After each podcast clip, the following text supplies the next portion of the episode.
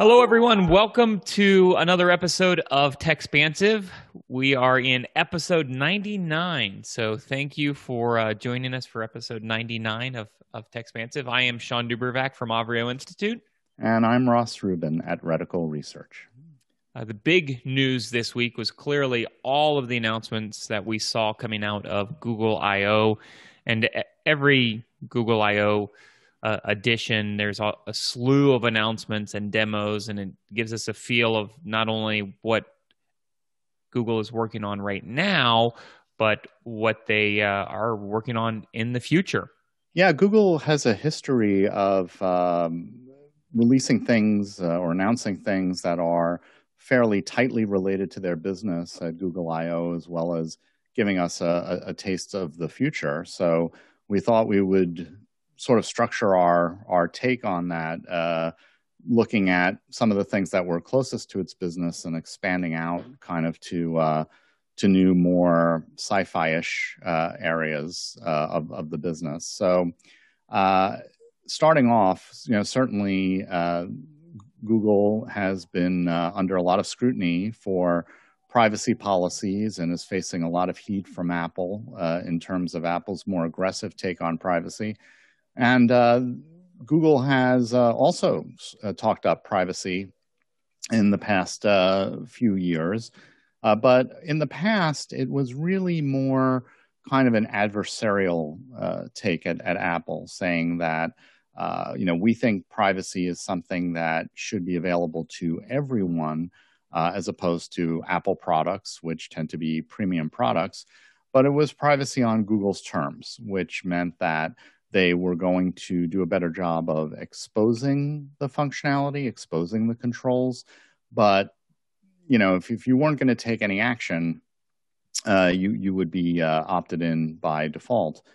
Now, at this year, I see them taking making some changes to uh, make uh, better defaults, more privacy friendly defaults. So, for example, uh, they have uh, implemented a, a, practice whereby uh, all of your history uh, in an account will be wiped clean after a year and a half. it's not something you have to manually do, it'll just happen. Uh, in addition, uh, in the next version of Android, uh, there's going to be kind of this running log of kinds of information that apps have asked for, including Google Apps, and you'll be able to to see that. Uh, in the search bar, you're going to be able to quickly delete the last 15 minutes of your search history. Uh, and they're doing other things in uh, Google Photos, for example, to allow people who might not want uh, some of their history to uh, to show up uh, in Google Photos or or be hidden. Uh, Lauren Goode at Wired uh, had a great piece on this a while back where she talked about her wedding, her planned wedding that never came to be, uh, and how painful it was, you know, to constantly get reminders of of that. and Google cited, you know, conversations with the trans community, for example, uh, where people might not want to have certain periods of their life uh, surfaced. So, uh, a lot going on in that area, uh, as well as changes to their camera AI algorithms to do a better job uh, on darker skin tones, uh, which has been an issue not only in photographs that we preserve for memory, but in, in, in all kinds of uh, AI uh, applications. So, so those I think were some of the things that spoke to the core of the ad-driven business. Uh, and then there was uh, the most significant update to Google Workspace that we have seen in many years. Uh, Google rolled out a new feature called Smart Canvas, and it is a layer that lives on top of docs and sheets and slides that provides for collaboration, communication, light project management. In other words, it's a layer that recreates uh, a lot of what goes on in Teams, Microsoft Teams, or Slack. Uh, and uh, I find Google's approach here very interesting. Uh, whereas Microsoft, I think Microsoft has wanted to do something like this for at least a decade, and then they found Teams and they said, "Oh, you know, this is the model. We're going to create this hub, and and the Office components and all these other components will all come into Teams." And that's been working pretty well for them. Uh, but I think originally what they wanted to do was to have Office be the hub and build on top of that. And that's kind of what this is. You know, it lives on top of your productivity applications and it's extensible. So while we've seen Google rationalize its uh, chat applications uh, over the past year and a half and Google Meet, uh, which, uh, which also saw some significant upgrades at, at I.O., uh, this is a, an opportunity for them to really get in the game and drive uh, a lot of extensibility, really try to attract third parties to building out these components uh, that they call chips. Um, so it's a, it's a little bit of kind of a no code development message at all, uh, all as well. Um, and uh, the last surprising thing for me on that front was that uh, they're going to give it away for free to everybody, uh, which is which is a little surprising because uh, the trend for Google has been to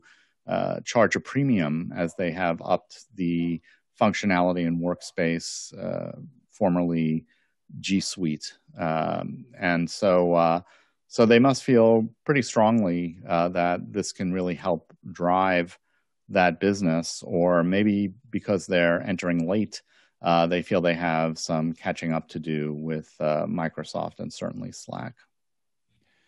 Well, and I, I think what you're going to see all the companies focus on is what the future of work looks like and whether it's going to be a, uh, a hybrid work environment, whether we're working in the office, whether we have some people, you know, working at home. You, you saw, I think, as we hit the pandemic, that everybody rushed to find tools that would help them collaborate, connect, communicate. And you definitely saw a lot of the, the those companies, Zooms, Slacks of the world, integrate new features relatively quickly. I was quite impressed with how how quickly they were uh, they were integrating. Seems like every time I open Zoom, I see a new feature uh, launched, and uh, it, I think Google had been a little bit slower moving. There's been some tweaks around Meet and getting Google Meet, uh, their video platform, to to be uh, more central to their offerings. Uh, but now I think you're you're seeing them embrace the ability to integrate across other platforms, to take advantage of other platforms, and and they recognize that there's a, probably a lot of small offices that are using Google Suite services, that are using Google Docs to communicate, and they're trying to add greater functionality, uh, especially for those offices that may have a couple of, you know, even those that go back to a physical office may still have the need to uh, to pull in people who are off site. So I, I think you're going to continue to see a lot of iteration here, it, it, not just with Google, but with all of the platforms as they try to figure out what um, you know, kind of what comes next and, and how we work. And looking uh, a bit further into the future, uh, Google showed off a new speech, natural speech engine called uh, LaMDA, uh, L lowercase a M D A. And uh, the demonstrations for this were pretty impressive. you were able to have a relatively natural conversation with the character of the planet Pluto, and you could ask it questions and it would express a, a, lot of nuance uh, in terms of the the responses, uh, understanding things well beyond what you would be able to type into a Google search bar today and expect to get uh, any kind of helpful results uh, on. Uh, the two examples I, I mentioned, the planet Pluto, they also showed a conversation you could have with a paper plane and ask it uh, you know, so what's what's the best way to ensure that you know I, I can get good distance when when throwing you? Uh, and uh, obviously, educational applications uh, really could be uh, transformative, especially I think with augmented reality. the idea that something could appear in front of you, and you know you could have conversations with great figures from from the past, or uh, highly technical information from a machine explaining itself. So you can kind of see how we're, and we'll, we'll, talk a little bit more about this in a minute, how we're kind of getting on this uh, path toward, you know, we talk about smart homes, smart cities, really, really a smart world where just about everything has uh, a degree of intelligence uh, about itself and kind of a story to tell, uh, and you're able to tap into that in uh, in a couple of different ways.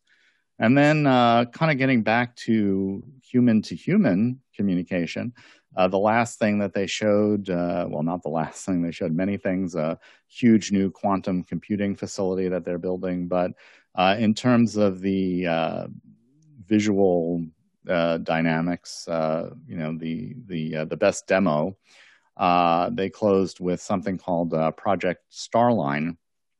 And you know, I, I kind of think of this as uh, if you've ever seen, you know, scenes in movies where people uh, talk to people on the other side of a glass. You know, maybe they're in in prison somehow, or there's some kind of like immune issue, and you know, you can't be, you can't touch face to face, but you you see them on the other side of a pane of glass.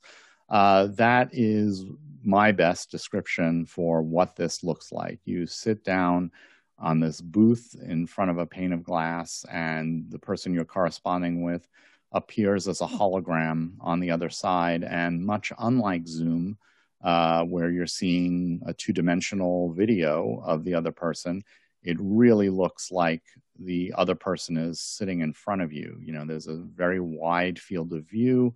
Uh, you can see the three dimensional textures as, as they turn. Uh, and again, at least from this video, and you know, they've got certainly uh, a lot of work ahead of them still, it was virtually indistinguishable from having a per, an actual person sitting in front of you.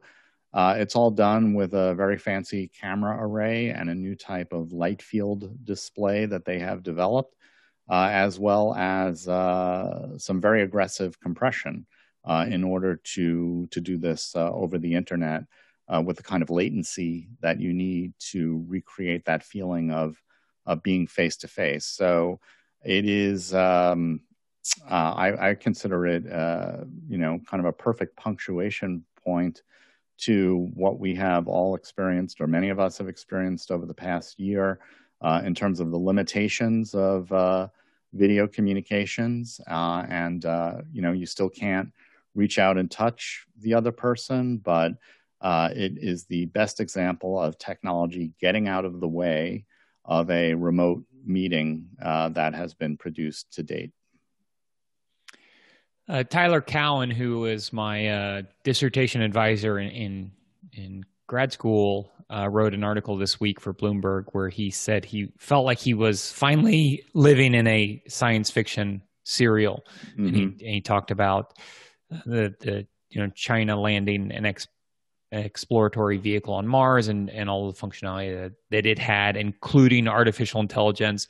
And, and certainly uh, a major theme from Google I/O was uh, what the future is going to look like and how AI is going to play an, an integral role to that, and, and broadly computing. I mean, I think that was the the narrative around their their quantum computing, and they called it a quantum AI campus, and in Santa Barbara. So uh, AI is is clearly uh, central to where they you know they want to take us.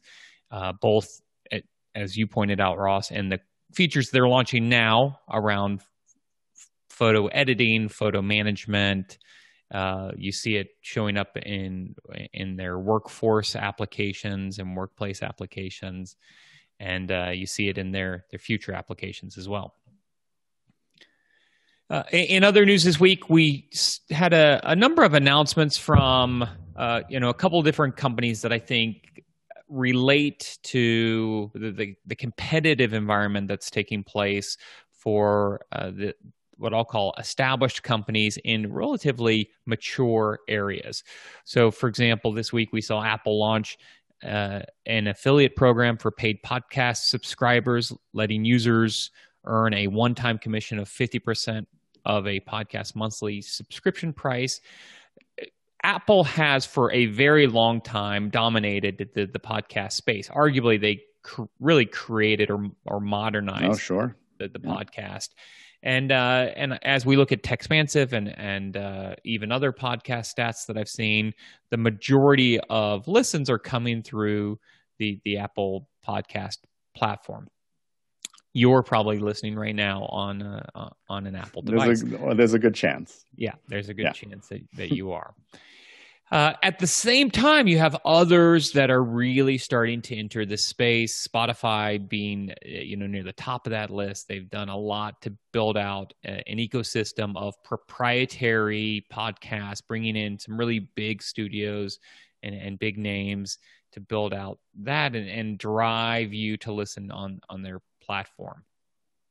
Uh, we saw this week that Spotify partnered with uh, Storytel, which is an Audible rival giving subscribers on the Spotify platform the ability to listen to to uh, any of Storytel's over half a million dollar titles.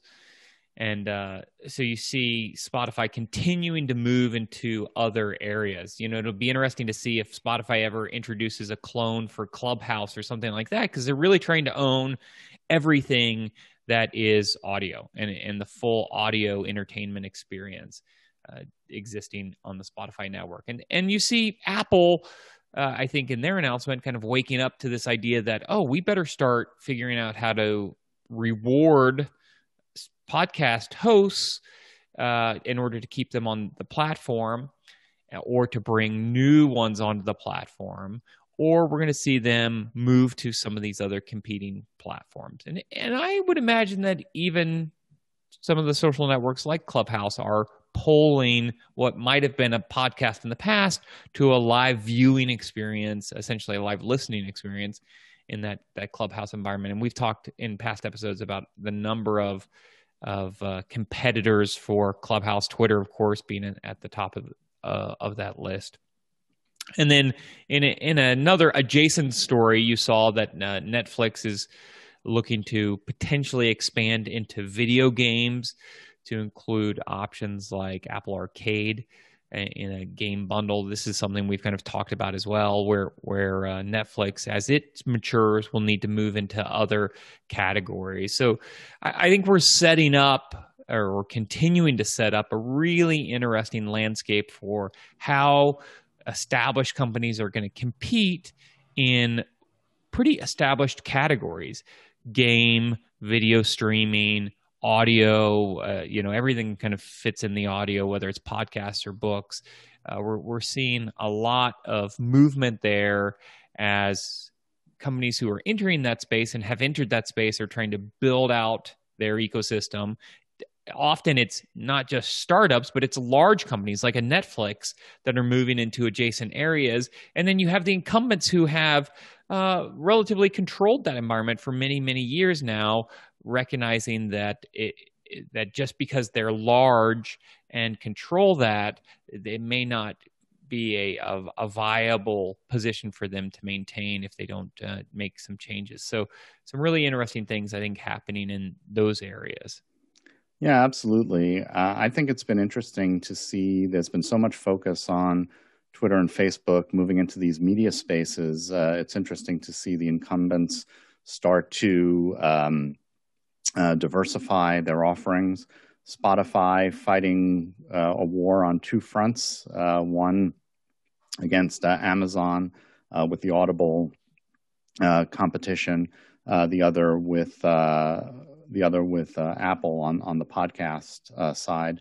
Uh, and, uh, you know, absolutely. I think, particularly as we emerge from the pandemic and people start moving again uh, and start commuting again, there is a huge opportunity for uh, to to expose um, uh, to to expose commuters to new new programs, new content types, uh, particularly in audio, where you just have so much more flexibility in terms of uh, where where you can enjoy it uh, in, in, the car uh, and, and, in lots of places where where video is um, is is not feasible today.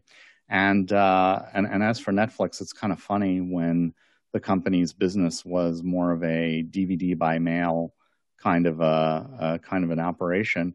You know, their big uh, one one of their contemporaries was GameFly, uh, which was doing a, a, very similar business, except shipping game game discs around uh, instead of uh, DVDs.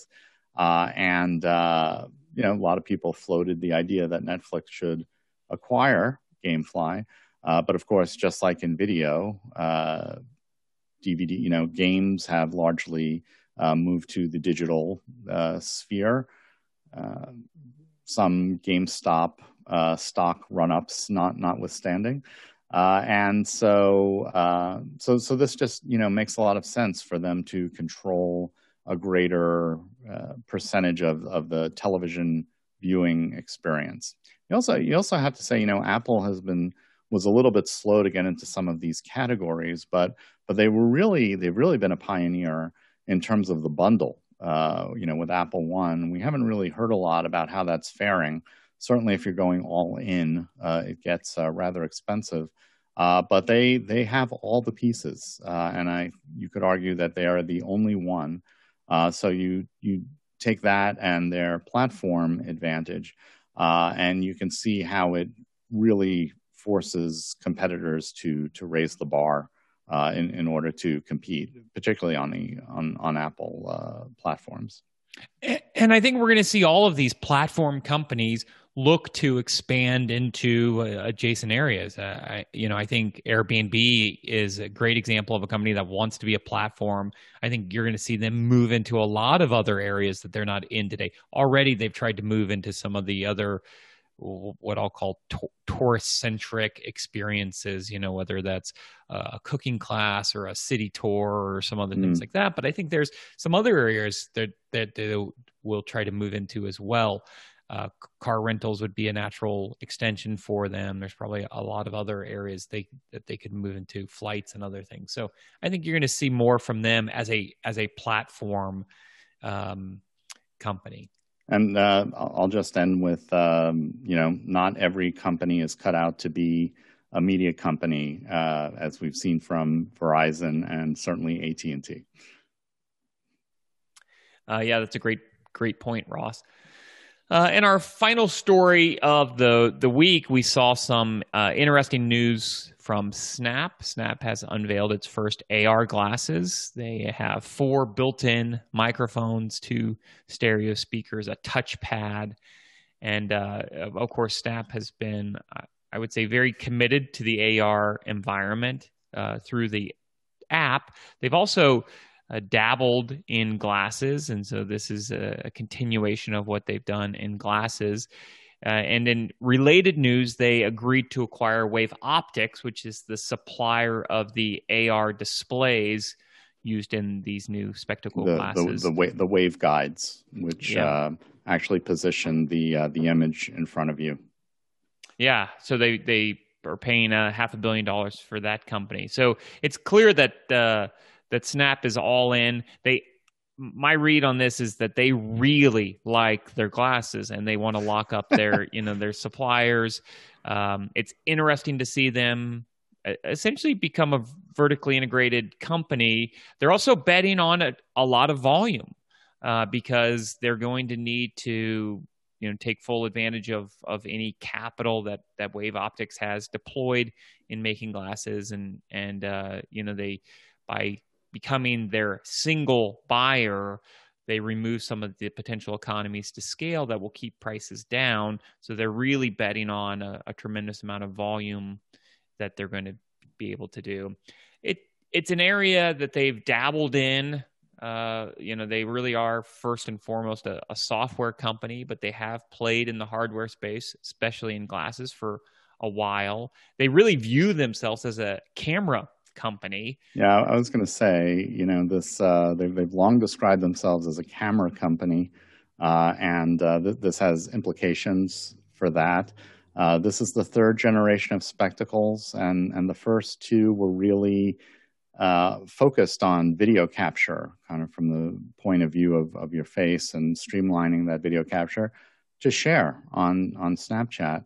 Uh, and we'll we'll see how it all comes together. But at least on the glasses side, uh, yes, you know, this is the third generation, but they have always engaged in very limited distribution uh, of these things um, because you know they they know this is not a mass market product yet, but it is.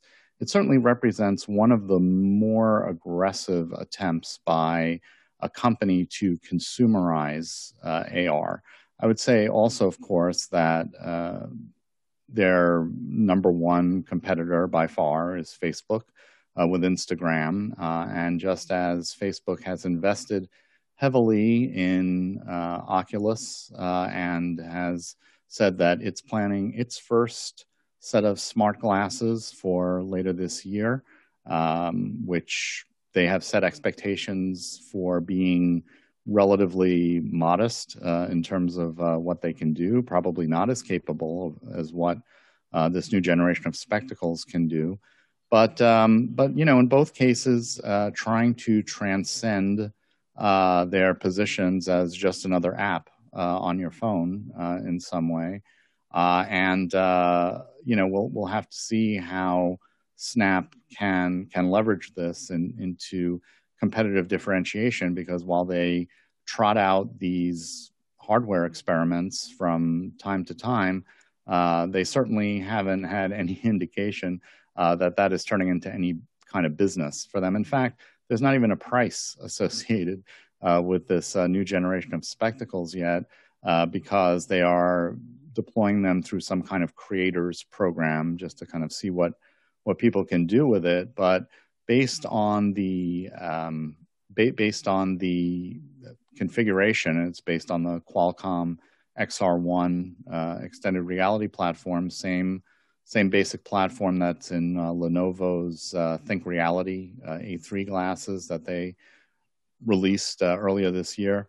You're probably looking at something in kind of the $700 range. Um, so uh, how how we get from there to something that we're all wearing on our face, having conversations with paper planes and, and other objects uh, is is really going to be the the sticky uh, part, you know, the tough part of this problem.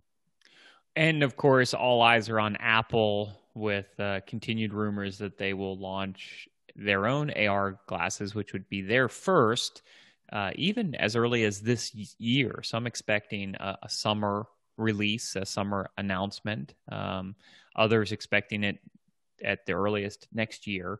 But it's clear that uh, Apple has dedicated resources to this area, and, that, and they'll be looking at uh, how they'll, uh, uh, you know, how that will play out. So I'm sure they're watching what Snap does here very closely. And, and Apple loves to come into a category after it's been somewhat established and uh, and dis- disrupt that establishment with their own uh, their own offering. So we'll watch closely what Apple is doing. That wraps it up for uh, this week's episode of Techspansive. Thanks for joining us for episode 99. We look forward to a uh, special treat in next week's episode, so definitely tune in for episode 100. I am uh, Shawn DuBravac. You can find me on Twitter at Shawn DuBravac. And I'm Ross Rubin. You can find me on Twitter at Ross Rubin. Thanks for listening.